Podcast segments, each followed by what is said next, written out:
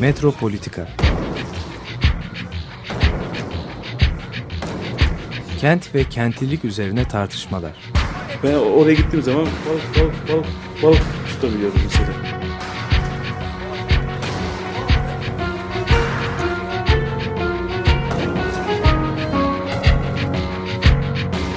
Hazırlayıp sunanlar Aysin Türkmen, Korhan Gümüş ve Murat Güvenç. Takusuyor ki. Kolay kolay boşaltamadılar. Yani elektrikçiler terk etmedi Perşembe Pazarı merkezini. Evet, e, merhabalar değerli Açık Radyo dinleyicileri. Metropolitika'da Murat Güvenç ile birlikteyiz. Ben Korhan Gümüş. Murat epey Evet, zaman aradan sonra. yoğunluk devam ediyor. Eğitim programı vesaire biz e, ancak böyle buluşabiliyoruz. Şimdi e, bugün Metropolitika'nın gündemine İstanbul'un kıyılarını alalım dedik. E, bunun içinde iki tane örnek var karşımızda aslında. Hatta belki daha çok örnek var ama geçen haftanın konuları bunlar. Bir tanesi Burgazada'daki Marta Koyu. Bu Marta Koyu Aralık ayında Vakıflar Bölge Müdürlüğü tarafından bir özel işletmeciye kiraya verildi. Burası halka açık bir yerdi yani bir kamusal alandı. Fakat yönetim konusunda da bir boşluğu vardı. Yani işte atık yönetimi yok, ziyaretçi yönetimi yok. Orada bir takım hizmetler yok. Fakat çitlenmemiş bir alan olduğu için içinde bir takım şeyler olabiliyordu. Yani seyyar satıcı, büfe falan gibi şeyler olabiliyordu. Ama şimdi tamamen kapatılacak. İşletmecisi ne diyor? İşte bir takım sert zeminler yapacak büyük ihtimalle beton falan iskele yapacak tabii mecburen. İşte bu şeyin içinde de işte bir takım konserler yapacak. Ee, düğünler yani kiraya verecek. Onlar çok büyük bir alan. 46 dönümlük bir yer yani koskoca bir yer. Bir Rum Vakfı'na ait. Aya Yorgi Vakfı'na ait bir yer ama el konmuş. Şimdi bu işletmeci İade edilmemiş yani. iade edilmemiş evet. Ee, çok tuhaf da bir şey var. Yani olmayan bir vakıf var. Mazbut vakıf dediğimiz yani yönetimi olmayan bir vakıf var. Ona ait gözüküyor. Trampa yapılmış güya. Kağıthanedeki bir şeyiyle, mülküyle bu vakfın, olmayan vakfın onun adına kiralanıyor yani. Ama böyle bir vakıf da yok. Şimdi bu şey üzerine tabii orayı kullanan insanlar, çevrede yaşayan insanlar işte geceleri gürültü olacak yani bir ses kirliliği de olabilir. Ama diğer taraftan bugünkü yönetim boşluğu da bir tuhaf tabii. Bu kiralama işlemi epey bir tartışma yarattı. Yani burada artık yani bir hizmet tanımı yapılmadığı için yani yönetimini tamamen özel kuruluşa veriliyor. Kapatıldığı andan itibaren o ortak değer, müşterek değer ve erişim aslında engeli konmuş oluyor. Yani işletmecinin aslında burada elde ettiği kar bir imtiyaz hakkı. İmtiyazdan elde ediyor bu şeyini.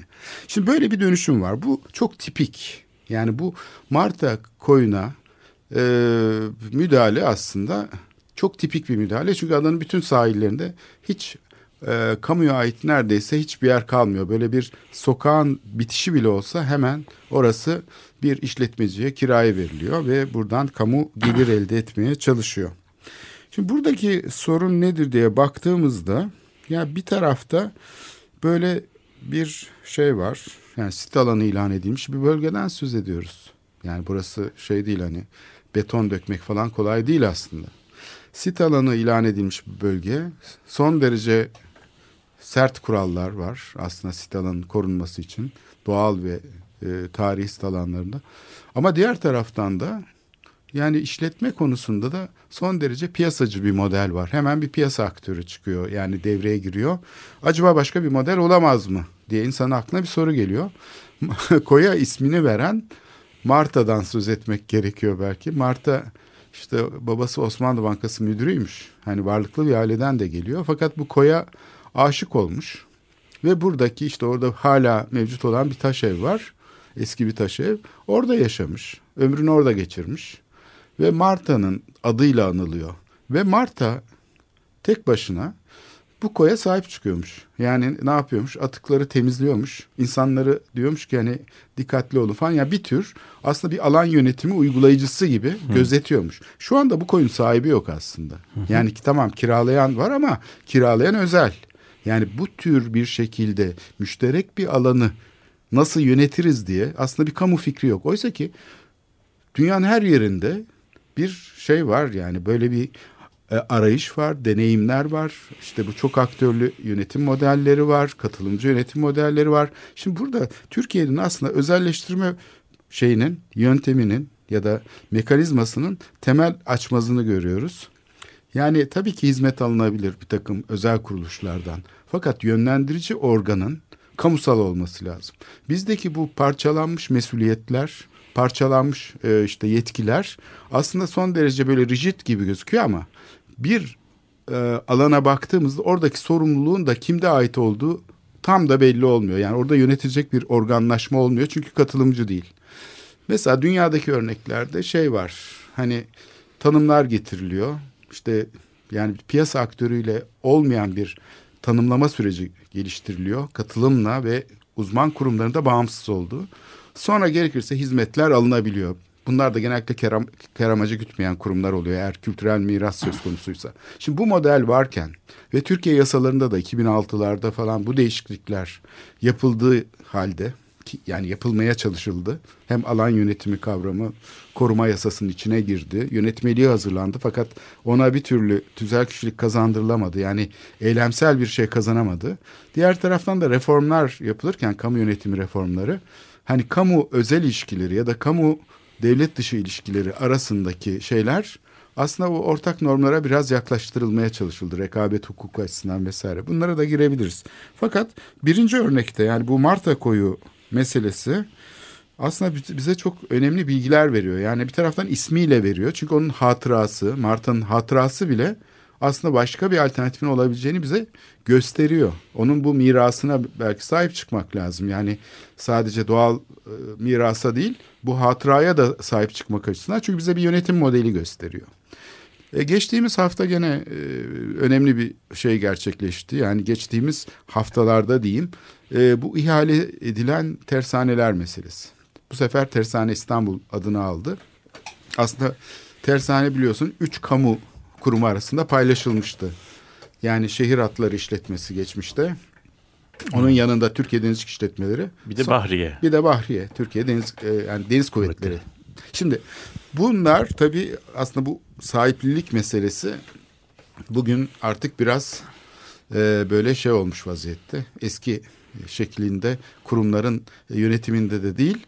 E, aslında bu ikisi için bir proje yapılıyordu. Yani son ikisi için askeri olan ve Türkiye Denizcilik İşletmeleri için. Fakat Kasımpaşa tersanesi yani tarihi tersane o hani e, kuru havuzların olduğu e, içine gemilerin girdiği o şeyin yani yaklaşık 200-300 yıl önce yapılmış havuzların olduğu bölüm modernleşme sürecinin de bunlar önemli göstergeleri. O bölüm henüz ihale edilmemişti herhangi bir kuruluşa. O da bir vakfa e, verildi. Yani o da bir şekilde aslında e, şey yapılmış oldu. Şimdi devlet bu sorumluluğunu üzerinden atmış oldu. Yani tersanelerle ilgili o önemli İstanbul'un en değerli kıyı parçası tıpkı Galata Port gibi bir zamanlar Haliç Port deniyordu. İçine işte üç tane otel yapılıyor. Te, işte şey yapılıyor. E, ne derler? Marina yapılıyor. İşte şeyler yapılacak falan. Böyle yani bir tür yönetimin özelleştirilmesi gibi bir süreç yaşıyoruz. Şimdi bu sürecin tabii 87'lerden beri önemli izleri var. Fakat henüz tamamlanmamış olan bir süreçten söz ediyoruz. Hala e, kıyıların nasıl yönetileceği de belli değil. Böyle bir ikilem içinde İstanbul'un kıyıları ile ilgili sürekli gündeme böyle şeyler düşüyor. Bir gün bakıyorsun işte Marta koyu özelleştiriliyor, kiraya veriliyor. Bir gün bakıyorsun tersaneler, bir gün Galata Port. Yani bir tanımsızlık şeyi hali var. Ee, dolayısıyla e, gündeme bu hafta bu konuyu alalım dedik. ben şimdi ne diyeceğim buna karşılık evet, evet. yani. Şimdi tabii e, yani bu senin anlattığın olay e, olaylar yani hepsi birbiriyle ilişkili işler. Biraz da tam nereden başlayacağım konusunda şeyim. Ama senin e, konuşmana da referans vermek üzere bir e, bir kavramı e, sen söyledin. Onun çok önemli olduğunu düşünüyorum. Bu da bu alan yönetimi kavramı. Evet, alan, pa- parçalanmış evet. mesuliyet yerine de, a- ilişkisel mesuliyet, mesuliyet. Ha, manası. Ha, işte bu çok önemli. Bu alan yönetimi kavramı bizim bu e, mülkiyet, mekanı nasıl kavramsallaştırdığımız, mülkiyet konusunda nasıl yaklaştığımız konusunda çok çok önemli ve bu kıyı meselesiyle de doğrudan ilişkili. Neden biz e, nasıl diyelim tek yapı ölçeğindeki tescilleri e, işte biraz daha geriye gidersek hani sit alanı dediğimiz şeyleri iyi kötü hani bu site girdi girmedi ön görünümde arka görünümde filan gibi. Yani buralarda kamunun böyle bir şeyi var. Nasıl diyelim? İyi kötü kullanmasa bile tam kullanmasa bile bir e, yetkisi var ve o yetkiyi de doğrusu şey yapıyor kıskançça şey yapıyor. E, en azından müzakerede kullanıyor. Yani bu alanlar bizden sorulur. Bu bina tescillidir. Buna bunu yapamazsın veya işte yap ama sonra ben bunun cezasını keserim filan gibi şeyler var. Yani bina ölçüde. Şimdi bu alan meselesine gelince bu e, bu güzel programa gelmediğim sürelerde okuduğum bir şeyi e, aktarayım. E, işte böyle bir Zubin ismi Zubin isminde bir Amerikalı e, bilişsel psikolog var. Bu bilişsel psikolog yememiş, iç içmemiş insanların e, mekanla kurduğu ilişkiyi psikolojik olarak e, şey yapmaya çalışmış. Buradan da alan yönetimine e, geleceğim. Var ne kadar nasıl uzun olacaksa. Şimdi bu Zubin diyor ki bizim e, insanın e, mekansal nesnelerle, mekansallaştırmayla e, kurduğu ilişki e, aslında e, dört düzeyde ele alınabilir diyor.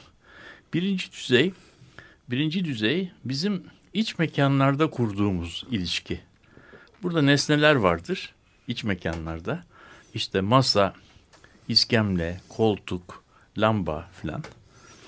Bu ilkokul çocuklarına yani bana masa çiz denildiği zaman ilkokul e, çocukları masayı dış çeperleri, çizgilerini esas olarak çizerler. Yani iç mekanlarda nesneler, e, çeperleri ve sınırları ile e, tanımlanırlar. Bu önemli mimarlık açısından. Yani mekan tasarlıyorsan binanın içini kapı. Oda demek oda odayı sınırlayan şey demek hale geliyor. Yani oda demek kapı demek veya duvar demek. Koridor demek duvarlardan arta kalan alan demek. Yani onun da bir sınırı var. O da duvarlarla tanımlanıyor. Yani iç mekanlar hep böyle sınırlanıyor. Şimdi bu iç mekandan dış mekana doğru ve bu, bu ölçüdeki buradaki bu iç mekanlardaki mekanlara biz kurduğumuz ilişki e, bir çeşit e, bedensel olarak biz bunu hakim olabiliyoruz. Yani lambayı, masayı, iskemleyi yakalayabiliyoruz. Yani bunların ölçeği, ölçüsü bize bizim bedenimize göre zaten ergonomi olarak tasarlanmış. Yani bütün nesnelerde bize göre tasarlanmış. Ve biz de bunu nesne sınırları üzerinden sınırlıyoruz. İkinci düzeye geçtiğimiz zaman buna B mekanı diyor. Bu da binanın dışındaki mekanlar, dış mekana çıkıyoruz. Dış mekandaki nesneler aslında bizim bedenimize göre bizden büyük nesneler. Binalar, ağaçlar, işte müştemilatlar, duvarlar bunlar büyük devasa şeyler. Fakat burada da şey e, biz bir oyun yaparak bu kendimizden büyük olan nesneleri aslında yine sınırlarıyla belirliyoruz. Mesela mimarlıkta çok bilinen bir şey bu binayı e, algılayabilmemiz için maketini yapıyoruz. Ya ölçek, Ölçeği, ölçeğinden. Ölçeklendirme sistemi aslında bir tür tabii, mütekabiliyet içeriyor. Ama, yani. ama orada da o ölçeklendirme sistemi bu alan alan şeklinde tanımlamaya izin veriyor. Anlatabiliyor Yani alanı sınır üzerinden nesneleştirerek çizmeye şey yapıyor. Şimdi bunun bir tık üzerine doğru çıktığımız zaman, şehirsel mekana doğru çıktığımız zaman sadece iki tane şeyin sınırları ile belirlenebildiğini görüyoruz. Bunlar büyük bayındırlık eserleri. Yani tren yolları, köprüler, barajlar filan yani bunu bu, o baraj işte elektrik santrali yani bunları sınırlarıyla çiziyoruz. İkincisi de ulusal idari sınırlar. Sınır dediğimiz şey. Onun haricindeki her şey aslında ilişkileriyle sınırlanıyor kent mekanında. Örnek vermek gerekirse, örnek vermek gerekirse İstanbulluların hepsi, İstanbulluların hepsi gümüş suyunu bilir. Yani bu gümüş suyunun resmini gör. Aa burası gümüş suyu da. Arkasından İstanbul'un birisine şey desek, e, Taksim'den bir resim göstersek onu da tanır. Burası da Taksim'de. Şimdi Taksim'le gümüş suyu arası ne Taksim ne gümüş suyu idari bir birimdir. Keza ne Harbiye ne Nişantaşı birer idari bilimdir. Birer yerin adıdır. Peki İstanbullular bu yeri tanırlar, adlandırırlar fakat bunların arasında sınır yoktur. Şimdi benim sorum şu. Nerede Harbiye bitiyor? Nerede Nişantaşı başlıyor? Gümüş suyu hangi noktadan sonra ki oluşuma biz Taksim diyoruz. Hangi noktadan sonra e, gümüş suyuna geçmiş oluyoruz veya Taksim'e geçmiş oluyoruz. İşte bu aradaki sınırlar aslında flu. Bu arada bir sınır yok. O sınır aslındaki aslında o yeri oluşturan ilişki sistemleri üzerinden kuruluyor. Şimdi buradan gelmek istediğim nokta şu. Denizin, bataklıkların, dağların efendim e, sınırı yok. Denizin kıyı çizgisini aslında çizemiyorsun. Çünkü bu çizgi hiçbir zaman sabit değil. Rüzgar estiği zaman 5 metre arkaya gidiyor. Rüzgar e, işte şey zamanı e, Rodos fırtınasında yukarı çıkıyor. Gelgit zamanında değişebiliyor. Yani böyle bir sınır yok aslında. Biz mesela haritalarda sen hatırlayacaksın böyle bir şeyden bahsederken e, işte bataklık denen şey bataklığın bataklık olduğunu herkes bilir. Ama bataklığı sınır olmadan kartograflar nasıl gösterirler? Böyle çalı gibi şeyler vardır. Onları sık tık, sık birbirlerine yaklaştırdıkları zaman burası bataklık bataklıktır. Seyrelttikleri zaman da işte burada bataklığın şeydir. Sonra bir süre sonra artık o işareti koymaz olurlar. İşte yani bataklık olmayan yerlerden bataklığa geçişimizi görsel olarak gösterirler. Şimdi buradan gelmek istediğim nokta şu. Şehir ölçeğinde mülkiyet sınır üzerinden çizilmeye başlandığı andan itibaren alanın verdiği bütün zenginliği kaybetmiş oluyoruz. Ve ondan sonra alanları o benimdir o benim oluyor. Yani temellük edilemeyecek şeye, mülkiyete konu olamayacak şeyi biz mülkiyet konusu yapmış oluyoruz. Türkiye'nin 70'li yıllarda kabul ettiği bir kanun var. Kimin olursa olsun kıyıların, göl kenarlarının, akarsu kenarlarının aslında özel mülkiyete konu olamayacağını söylüyor. Anayasa da böyle. Evet. 43. madde zannedersem. Tamam, evet. Kıyılar ortak mülkiyettir orta, diyor. E şimdi ortak Kıyı ne ama? Aa, tamam işte kıyı ne? Çizginin bir di- kalınlığı yok. İşte yok ve de bu kıyının tanımlanması yani burada şimdi söylediğim hikaye, söylediğim hikaye biz aslında özel mülkiyete konu olamayacak şeyleri özel mülkiyete konu yaptığımızdan yapmaya başladıktan sonra e, alan üzerinden tanımlanan bir şeyi mekansal oluşumu aslında nesneleştiriyoruz. Nesneleştirdiğimiz zaman da bunun ilk şeyi, ilk sonucu aslında kamuya açıklık fikri uçuyor ve o benimdir o benime geliyor. Yani etrafına bir çizgi çiziliyor. Tıpkı yani bu- o mülkiyeti belirleyen sınırın çizilmesi gibi. Ve bu sınır çizildikten sonra kamusallığın kamusallığın temel ölçütü olan temel ölçütü olan İngilizcesi var. Türkçesini tam çıkaramayacağım şey ama ne demek? Non excludability diye bir şey var. Yani kamudaki bir şahsı o malı kullanmaktan alıkoymama, koyamama ilkesi. Ben bir yere bir park yaparsam o parktan sen gelebilirsin, sen gelemezsin. Şuraya bakanlar gelebilir, öbür tarafa gel, bakanlar gelemez diyemezsin. Yani kamu malı. E ben bunun etrafına bir çit çizdiğim andan itibaren bu ilkeyi şey yapmış oluyorum. Bu ilkeye e, aykırı gitmiş oluyorum. O zaman kapısına bir adam koyacağım. İçeri girebilirsin eğer girmenin bedelini ödersen. Anlatabiliyor? İşte böyle özelleştirilmiş şeyler var. İşte spor kulübü adı altında Da- mesela. evet, tabii. Yüzme kulübü falan Yani gibi kamuya, adalarda. Şimdi kamusallığın tanımında şu. Kamuya açık. Evet yani spor kulübü bir kamuya açık. Ama herkes giremiyor. E sen şey spor e, kulübünün kamusu ol gir. Ona publics deniyor. Yani spor kulübüne üye. Özel, e, kamu. Yani özel kamu. Yani o kamuyla özelin arasında böyle bir statü şey yapılıyor. O kulübe verilmiş oluyor.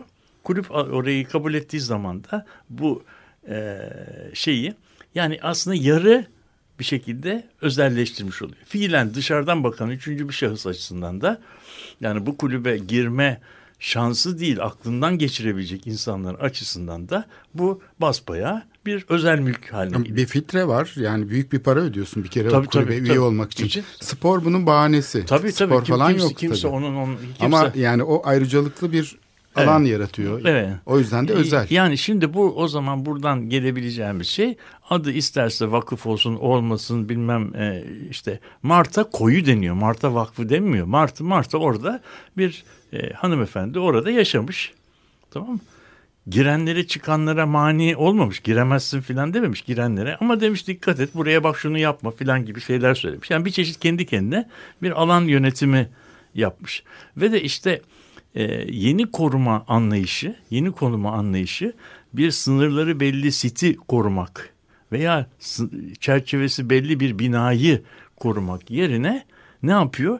Binaların, sitlerin ve sit olmayan şeylerin birlikte şekillendirdiği bir değeri korumaktan bahsediyor.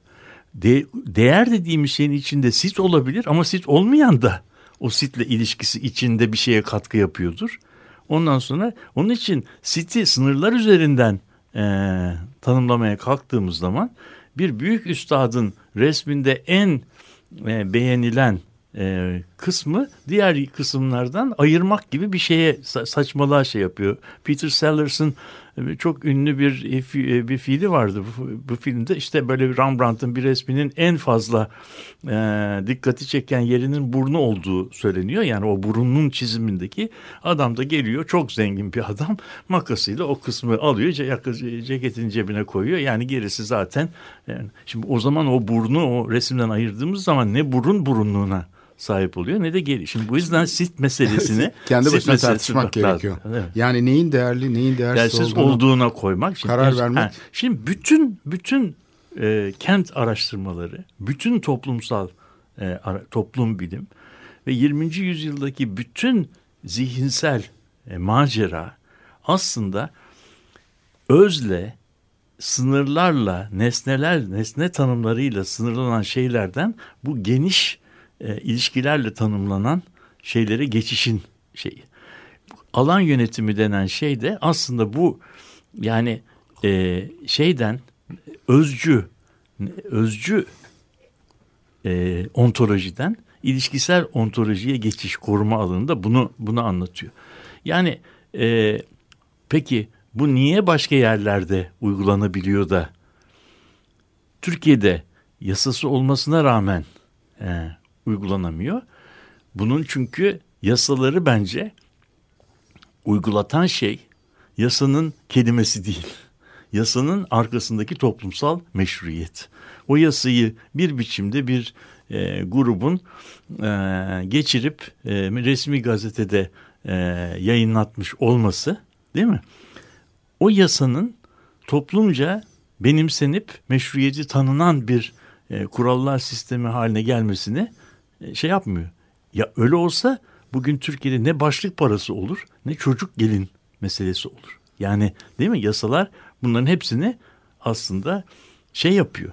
Ee, Evet hayatın e, karmaşıklığına tekabül et- etmiyor. Etmiyor. Yani Ama bunun bunun öz, Kamu böyle iş görüyor. bu işte böyle iş. Şimdi bunun bunun e, bu böyle iş görüyor ve kamu da sonuçta sonuçta e, iki tarafı da iki tarafı da e, reddetmiyor. Hem yasal yasa çıkarma, yasa koyma, kural koyma şeyini e, elinde tutmak istiyor, imtiyazını elinde tutmak istiyor.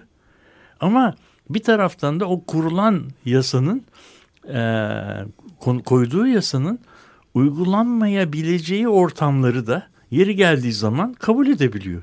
Ben yıllar önce bir Amerikalı toplum bilimciyle, şehir araştırmacısıyla e, beraberken yani dedim ki işte gece konduda, gece kondu alanında ve düzenli konut alanında Türkiye'de birbirinden farklı e, farklı imar e, uygulamaları vardır dedim. Ya adam ya Amerika'dan gelen bir adam olarak bir hukukçuydu da. Ya gözlerini yani gözlerini açtı. Sanki ben böyle hani bu çok yani bize çok doğal gelen bir şeyi ona söylediğim zaman yani Murat dedi sen dedi bu çizginin burasında ayrı bir kural, bu sırasında ayrı bir kural uygulanabileceğini mi söyle? Ayrı Ben bir hayat- ülke gibi yani. Ha, ben ben hayatımda böyle bir şey görmedim dedi. Yani böyle, yani bir hukukçunun bir batıdaki bir adamın çünkü onların meşruiyet anlayışı bambaşka bir mekanizma üzerinden şekilleniyor. Şimdi o yüzden bizim bu kıyı meselesinde kurduğumuz e, çerçeveler biraz böyle bizim e, kamusal mülkiyete, kamusallığı nasıl ele aldığımızla ilişkili. E, yani to, toprağı bol olsun, yarasim olsun çok önemli bir e, şeyi var. O da o da işte bu doğu toplumlarında kamu mülkiyetinin yani kamu mülkiyetinin Roma hukukunda özel mülkiyetin önünde geldiğini, ona, ondan ona öncelediğini, ondan ona üstün olduğunu vurgular o yazısında. Peki ama şey toplumlarında, doğu toplumlarında kamuya zarar vermemek koşuluyla, kamuya zarar vermemek koşuluyla özel mülkiyetin aslında kamusal mülkiyetten daha üstün olduğu varsayılıyor. Bunu niye söylüyor? Bunu çok ilginç bir e, şeyden e, bir problemi, bir enigmayı, bir paradoksu açıklamak için söylüyor. Nasıl olup da Roma'dan ele geçirilen, tevarüs edilen, varis kalan ızgara planlı Roma şehirleri e, şeyde Arap Yarımadası'nda büyük bir hızla yani 200-300 yıl içerisinde e, bu özelliklerini kaybederek çıkmaz sokaklı şehirlere döndüler. Ve de çıkmaz sokaklar aslında çıkmaz sokağın en dibinde olmak yani e, iki sokağı birbirinden koparan noktada oturmanın en yüksek prestij e, alanı haline geldiğini açıklıyor. Şimdi böyle oldu. Niye öyle oluyor? Çünkü oradaki mahremiyet anlayışı Roma'dan farklı. Sen çıkmaz sokağın en dibinde oturuyorsan senin mahremiyetini senden başka e, tehdit edecek hiç kimse geçmiyor. Hiç kimsenin önünden gelip geçmediği bir yerde oturuyorsun. Bir yerde aslında deniz kenarında oturuyorsun. yani orası en mahrem alan. En, en mahrem alan O da senin e, senin için kontrol. Şimdi bu zaman içerisinde nasıl o Roma şehrinin bazı sokaklarının en orta kesimlerinden başlayarak yavaş yavaş özel mülkiyet tarafından böyle tırtıklanarak ortada e, kamuya ait olmayan bir mülkiyetin e, oluştuğunu e, anlatıyor. Bu yani benim e, şey meselesine, bu kıyı meselesine ilk reaksiyonum biraz uzun oldu ama böyle bir şeyler diye düşünüyorum. Evet, e, şimdi iki tane e, konuya gir, girmek istiyorum. Yani iki tane e, sorum olacak aslında ama e, belki arada bir nefes alabiliriz. Hmm. Bunlardan birincisi şu. Şimdi e, bu vakıf arazisi iken yani Ayayorgi Vakfı'nın Arası. mülküyken aslında bir tür kamu. Hani e, tabii. sonraki hukuk sistemi onu özel kamu olarak, özel olarak adlandırıyor. Yani vakıf Hı. özeldir e, diyor. Halbuki işte ormanlık alanlar da öyle. Vakıf arazisiyken o da bir tür kamu. Çünkü yani orası e, zaten hani vakıfların ve manastırların olduğu bir yer ve hiçbir zaman da hani şeye dönüşmüyor. Yani bir özelleşmiş şeye alana dönüşmüyor. Ne zaman ki bu yeni rejim yani kamu rejimi ortaya çıkıyor modern o zaman bir şey oluyor. Bir bunu konuşabiliriz programın ikinci bölümünde. Bir de bu nesneleştirme meselesi. İlk demin e, sözünü ettiğin yani bizim kendi algılama şeyimizle nesneleştirdiğimiz bir dünya var. Gözümüz var, önü, önünde ellerimiz var ve biz bunu tasvir edebiliyoruz, şey yapabiliyoruz. Bu şimdi e, nesneleştirici süreç son derece insani bir şey. Yani hep başkasının ne yaptığını bilemeyiz, nesneleştiririz. Yani ne düşündüğünü de bilemeyiz. Hep nesnedir. Fakat bu nesne olma hali kamusal alana geçtiğinde ne oluyor? Ben aslında onu tartışmak istiyorum seninle. Yani şeyden yani bence kamusal alanı nesneleştirdiğimiz anda, anda bütün ölçeklendirme mekanizmalarıyla bilmem nesi biz yapıyoruz ama burada biraz Landa esk yani Manuel de Landa'nın hmm. şeyini ya da biraz Deleuzean bir şeyle bu kavramı biraz e, ha, sorgulayalım açalım. diyorum. Peki, o da ne? programın ikinci. Peki. Ee, şimdi ar arada e, Charles Deniz'den konuşmuştuk. Charles Trene'den ünlü Lamer Deniz isimli şarkılarını dinleyeceğiz.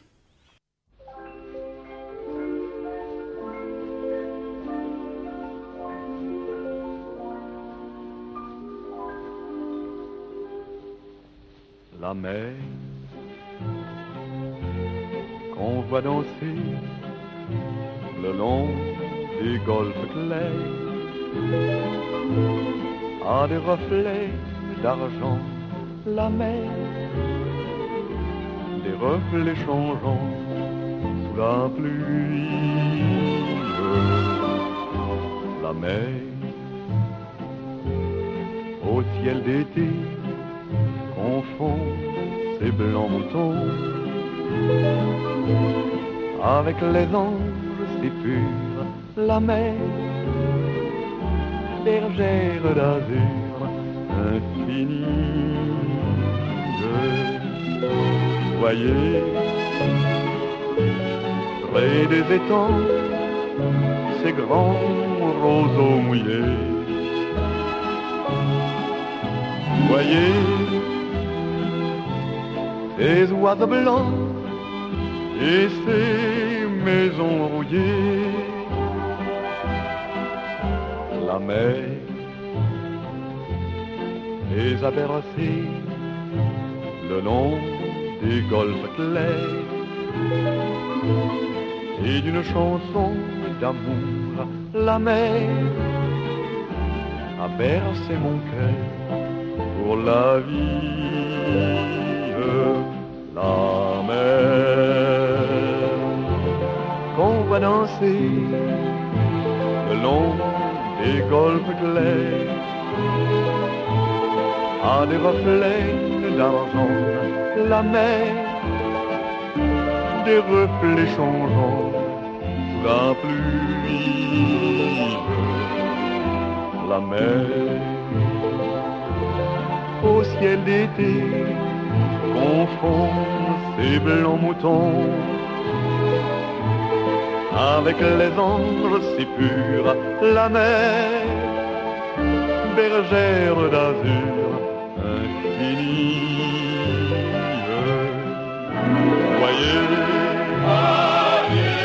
près des étangs, ces grands roseaux mouillés.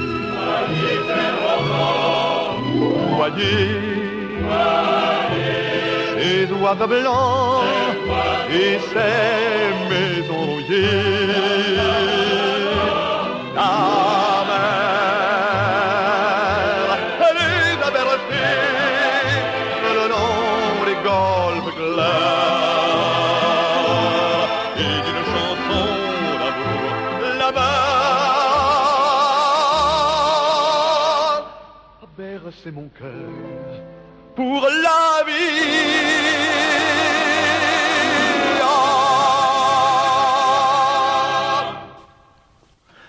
Peki e, Charles Treny'den o ünlü bizim çocukluğumuzun Lamel şarkısını dinledik. Ben bunu ilk dinlediğim zaman herhalde 6-7 yaşında olmalıydım. Bir tane şeyimiz vardı, gramofonumuz vardı. Orada çok severdik bunu dinlemeyi. Oradan aklımda kalmış. Yoksa bu kadar müzik bilen bir adam değilim yani. E, ama beni şaşırtıyorsun her seferinde çünkü öyle şeyler çıkıyor ki senden parçalar hiç beklemiyorum bunları. Peki şimdi, Şimdi, bu, evet, bu, bu, bu nesneleşmedir. Bıraktığımız noktadan Evet. devam edelim. Sayeden bu yani temsil yeteneği insanın e, yani bu e, ne diyelim buna? Bu bilişsel bu yani. Evet, taklit yeteneği, temsil yeteneği bu aslında insanın e, şeyi insana özgü bir şey ve bu nesneleştirme çok şey yani olağan bir şey. Fakat bu nesneleştirici pratikler e, yan yana duruyor. Yani birbirinin üstüne çıkmıyor genellikle. Tabii. Ancak ne zaman ki militer sistemler kullanılıyor, askeri sistemler, o zaman bu e, temsilin üstüne bir başka temsil daha bindiriliyor. Yani Tabii, tabii. görünmeyen bir nesne üstüne konuşuyor aslında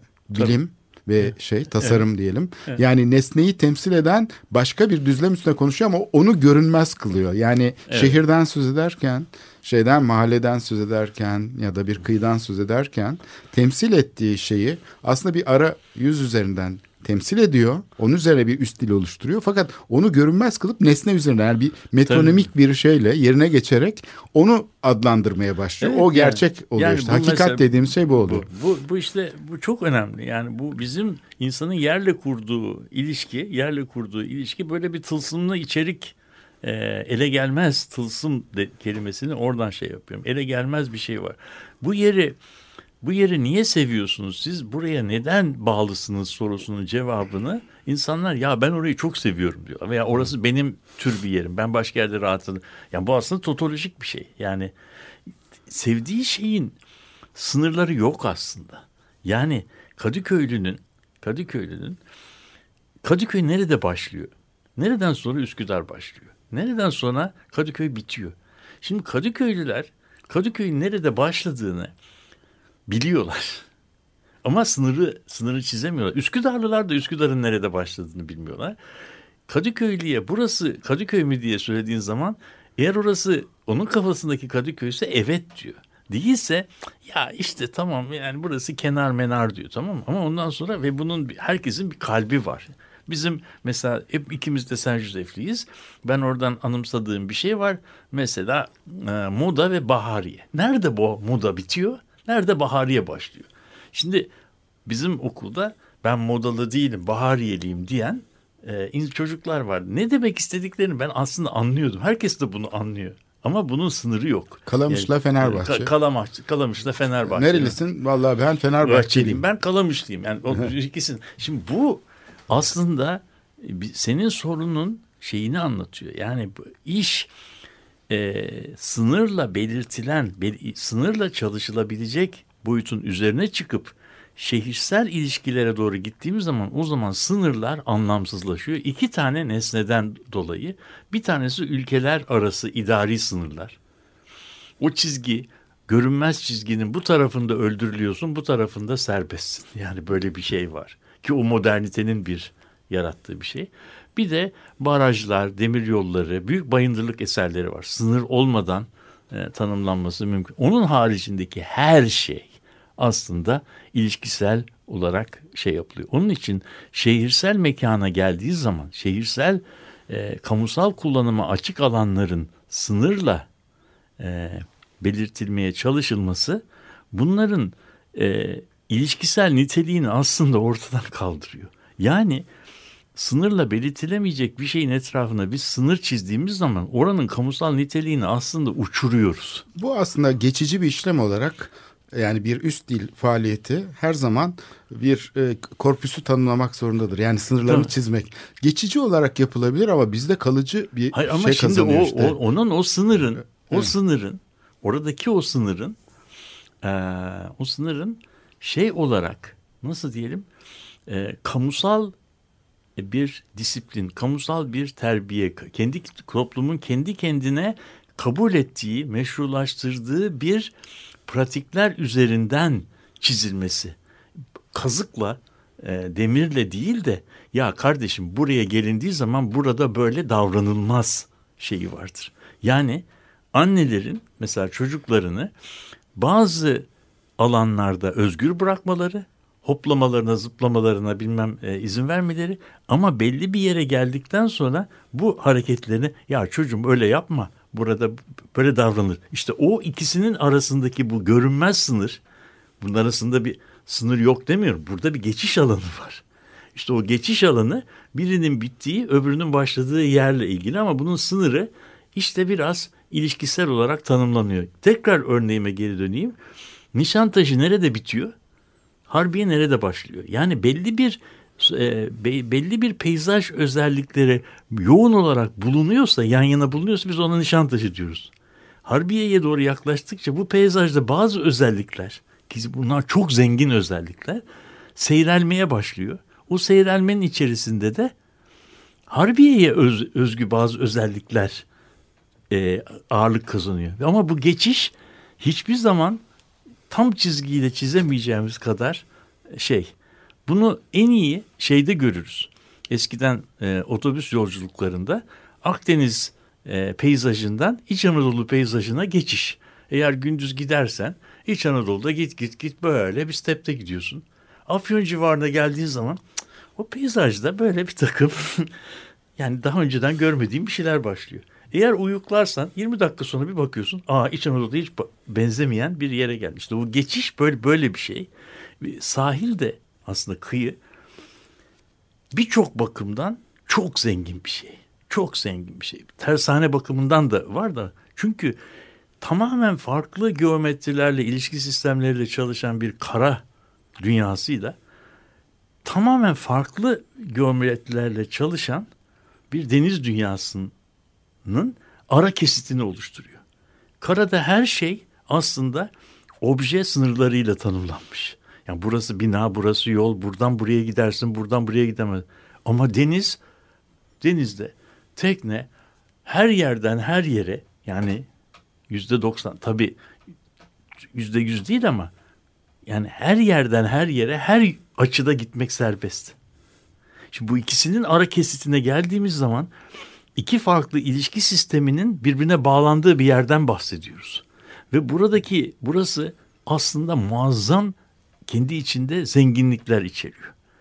Ve toplumlar işte bu kıyıyla kıyıyla kurdukları ilişkilerde denizin etkisini, karanın etkisini e, tarihsel süreç içerisinde çok büyük böyle bir şeyle özenle şey yapıyorlar.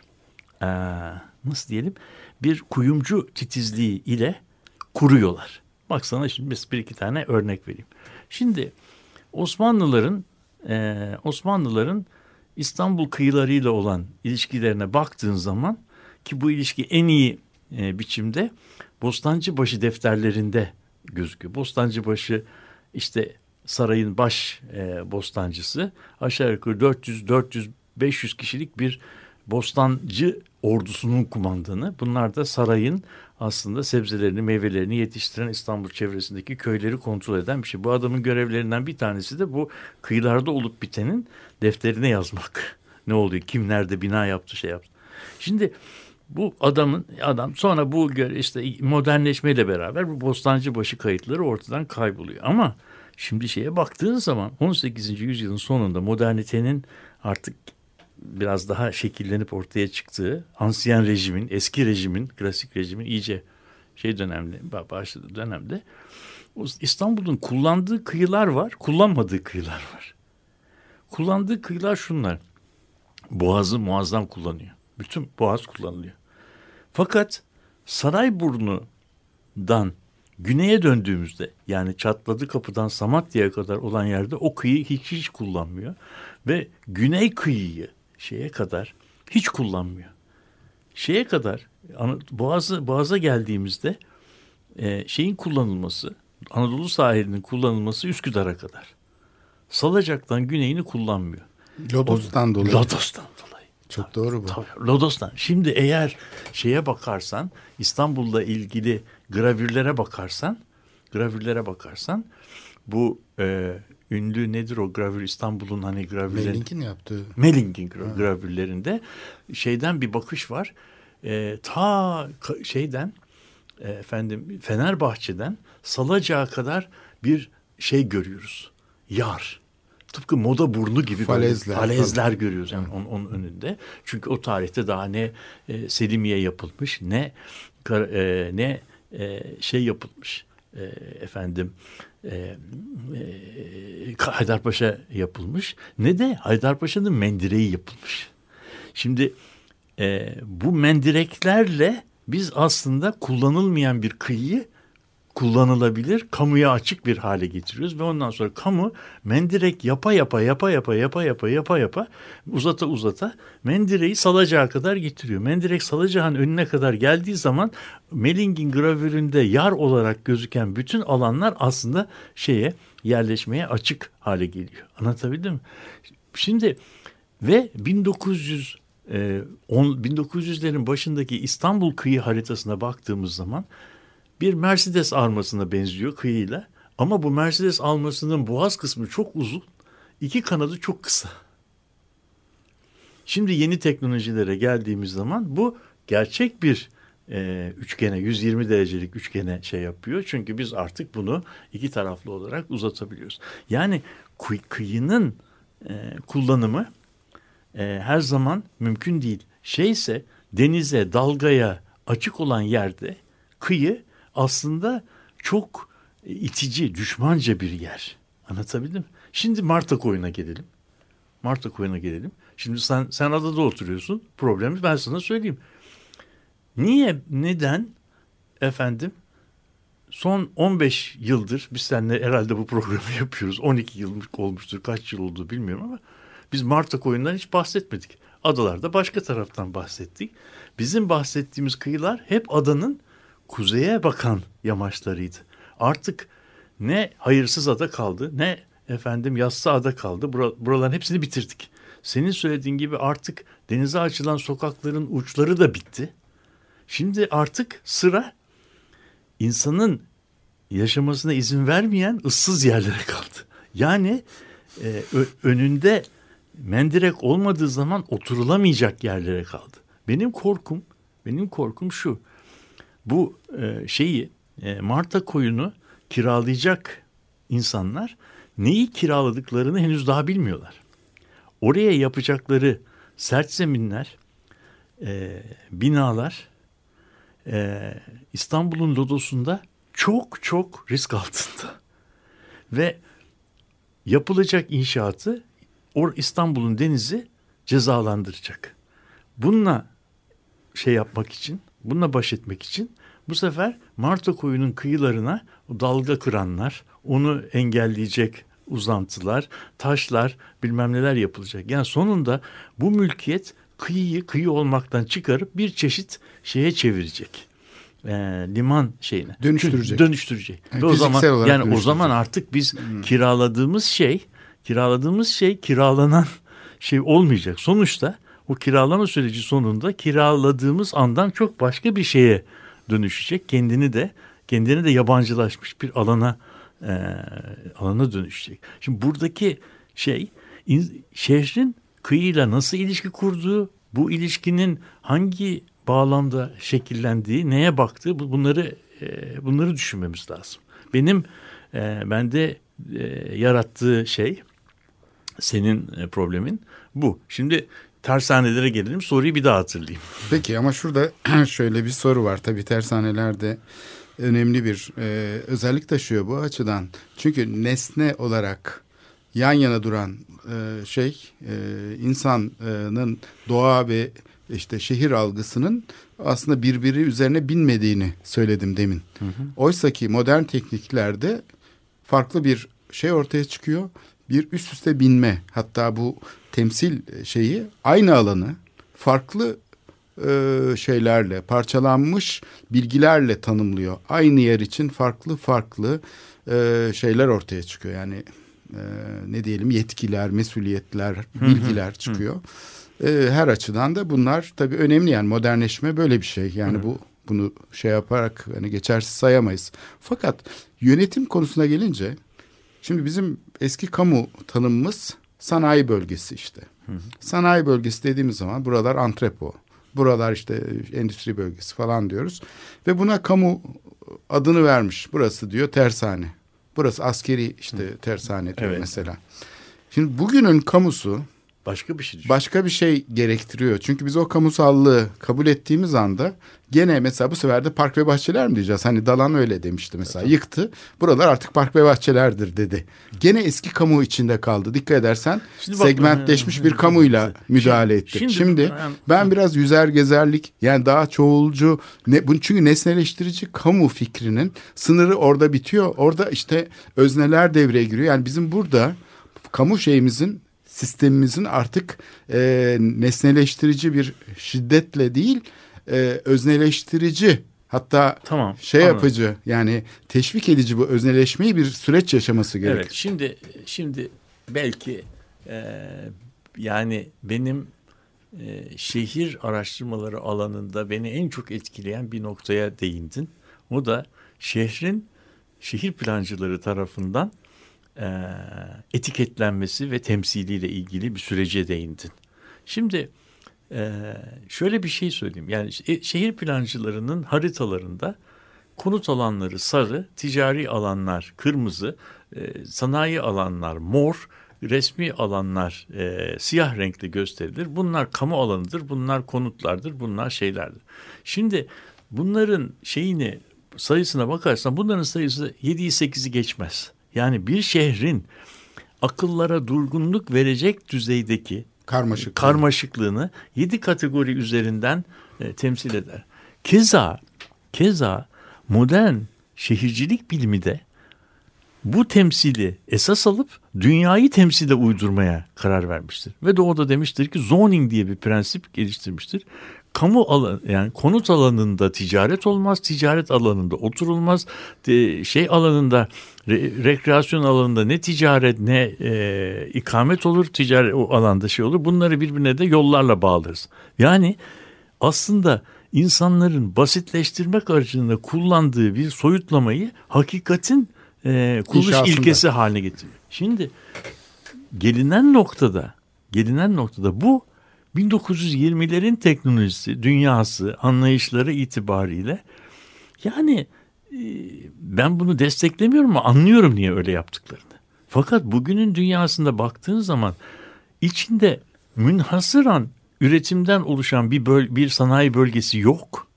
Sanayi bölgesine gittiğimiz zaman ne görüyoruz? Camiler görüyoruz, oyun alanları görüyoruz, tostçular görüyoruz, bankalar görüyoruz. İşte bilmem yani o o şeyle beraber yedek parçacılar görüyoruz. Yani o üretimde konut alanında da münhasıran konut alanı yaptığımız zaman TOKİ oluyor. Oraya gittiğin zaman o konut alanında ayakkabıcı yok. Konut alanında e, senin e, şey alabileceğin ne bileyim bir e, yapışkan alabileceğin bir kırtasiyeci yok. En yakın kırtasiyeci 5 kilometre ötede anlatabildim mi? Pabucun patladığı zaman onu diktireceğin bir ayakkabıcı da yok. Ama bizim konut alanlarımızda bunlar aslında konut alanlarıyla beraber şekilleniyor. Şimdi şeyi e, dünyayı soyutlamaya benzetmek yerine dünyayı dünya olarak soyutlamaya çalışmak bunlar ikisi birbirinden farklı şeyler. Bir tanesi dünyayı dünya olarak anlayıp ona saygı gösterip bunu yönetmeye çalışmaya biz alan yönetimi diyoruz. Yani alan denildiği zaman alan sınır üzerinden değil ilişkiler üzerinden şekillenmiş ve sınırının nerede bittiğini ilişkilerin tanımladığı bir e, bir bir coğrafi birim. Ama bu sınırlarıyla tanımlanmıyor. Sınırlarıyla tanımlanan şeye biz parsel diyebilirsin. Kadastral parsel o sınır.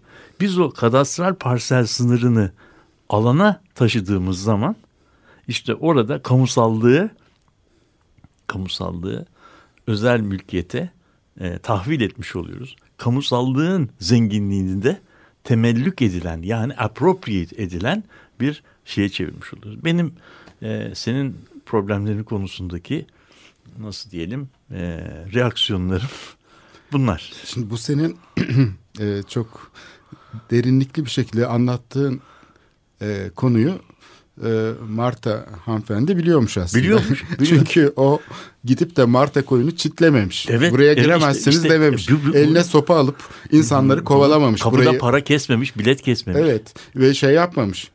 Kendisine bir de şöyle hani böyle yukarıdan bakıp da e, ben buranın kralıyım. Kralı dememiş. Sizi burnumdan kıl aldırmam. Siz buraya nah gelirsiniz falan. Dem- Hiç böyle bir şey hiç dememiş. Ve Tam tersine yıllarca kullanmışlar. Evet gayet şey severek e, orayı o da sevmiş. Hep başkalarının da sevmesini işte, sağlamış. İşte, peki şeyin Marta Hanım'a bu e, bu yaklaşımı e, uzun yıllar boyu e, sürdürmesine imkan veren şey de Ark Marta Hanım'ın nasıl diyeyim, en büyük müttefiki o da Lodos.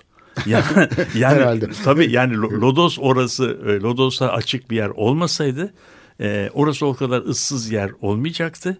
Marta Hanım'ı da belki kadar o, o ıssızlık Marta Hanım'ı da o kadar cezbetmeyecekti. Herkes insanlar oralara dolacaklardı. Orayı da başka yerlere benzeteceklerdi. Marta Hanım Lodos'la adanın kurduğu böyle bir nasıl diyelim uçucu kaçıcı bir dengenin bir dalganın üzerinde sörf yapıyor. Yani orada belki Marta Hanım da yılın 365 günü sabahtan akşama kadar orada oturmuyordu. Çünkü orada oturamayacağı günler var. Yani orada Ama o bir istisna. Şimdi Marta'nın yani e, belki oturduğu zaman evi, evi de evi de e, şeyin nasıl diyelim denizin tam kıyısında olmaması gerekir. değil o kadar tabii. Biraz çekilmesi lazım ki o dalgadan e, korunabilsin. Yani dalgadan korunma e, şey yani adanın adaya baktığımız zaman adaların kuzey kısmında ki orası ters meyil ve güneş görmeyen yerlerde nüfus şey yoğun normal olarak en makbul olan güneye bakan yamaçlarda hiç kimse oturmuyor. Bu bütün adalarda var. Buradan çıkaracağımız bir ders var. Değil mi? tuhaf değil mi? Evet. Yani işte ama bu işte Güneyde coğrafya Ak- Akdeniz iklimi varmış gibi. gibi bir şey. Böyle A- a- şey. ama ama şimdi işte bunu bunun niye olduğunu, bunun niye olduğunu e, adayı e, Adalılar çok çok iyi biliyorlar. Adanın balıkçıları da iyi biliyorlar, denizcileri de iyi biliyorlar. E, adaya gittiğimiz zaman yazın e, niye serinliyoruz? Çünkü o bütün meyiller kuzeye bakıyor. Oralar bütün e, kışın e, yazın İstanbul'un hakim rüzgarı olan Poyraz'a bakıyor. Yazın güney rüzgar almadığı için aslında çok daha sıcak adanın güney kısımları. Kışın ise tam tersi. Kışın ise kışları ise güney kısım Rodos'a çok açık. Evet. Şimdi bu tabii şey yani. programın da tabii sonuna geliyoruz. Ee, bu sözünü ettiğin yerleşim e, biçimi e, aslında bir dönem dikey olarak o parselleri oluşturmuş. Yani Boğaz'da da öyle, Haliç'te Tabii. de öyle. Yani iskelelerle denize dikey dikey yerleşmişler ama İzmir'de de öyle, Selanik'te de öyle. Sonra Duyun Ummiye döneminde e, bazı şehirlerde işte önüne kordon denen Şey bir yapılmış. dolgu yapılmış. Çünkü Adalarda da öyle aslında. Evet. Yani bir dolgu yapılmış o sözünü Şey- ettiğin güneye bakmayan sahillerinde. orası kıymetli yere. O dolgular epey yani modernleşme sürecinin ta e, şeyine gidiyor, başlangıcına Evet. gidiyor. Yani sadece yakın dönemde Danan Ee, zamanında yapılmış değil, değil, dolgular değil. değil. O zaman başlamış aslında bu metot. Tabii. Kamusal alanı tanımlama ihtiyacından tabii. çıkıyor. Senin dediğin gibi e, fiziksel olarak kafadaki basit yaklaşımı şeye uygulamak, şehre Evet, uygulamak. Evet. E o zaman o, o zaman nesne olmayan bir ilişki sistemini nesneleştiriyoruz. E, Nesne, Sonra da tanımsız kalıyor. Evet, Şimdi tabii. adanın mesela büyük adanın mesela bir şey meydanı var. Kocaman bir dolgu alanı. Tanımsız. Nasıl kullanacağı belli değil. Motorlar yanaşıyor oraya şey yapılıyor. iskeleler hepsi ama bir karmaşık. hiç kimseye de verilemiyor. Çünkü aynı zamanda Yetki çok kimseye de- verilemiyor. Hatta Ha, kavga çıkıyor. Tabii. Şimdi bu şey bitmez yani bu sorunu çözmek ama çok yani Marta Hanım'ın yaptığını bugün becerebilsek zannedersem e, işte epey bir yani ilerleme bi- kaydedebiliriz Bizim, bizim gibi gözüküyor. toplumumuzun martalaşması gerek. Evet programı böyle bitirelim istersen. Şeyin e, Marta'ya da buradan selam söyleyelim. Beatles'ın Marta My Dear diye sevgili Marta diye bir şarkısı var. Onu, Onu bir da daha çalarız. geldiğimizde çalalım. Tamam. Peki, görüşmek Herkese iyi haftalar. Hoşçakalın.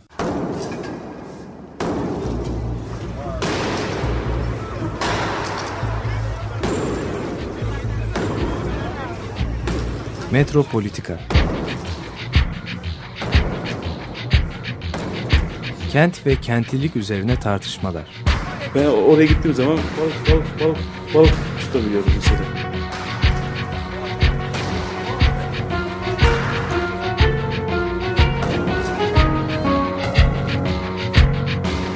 Hazırlayıp sunanlar Aysin Türkmen, Korhan Gümüş ve Murat Güvenç.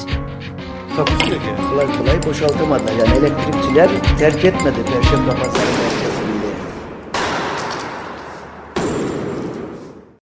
Açık Radyo program destekçisi olun. Bir veya daha fazla programa destek olmak için 212 alan koduyla 343 41 41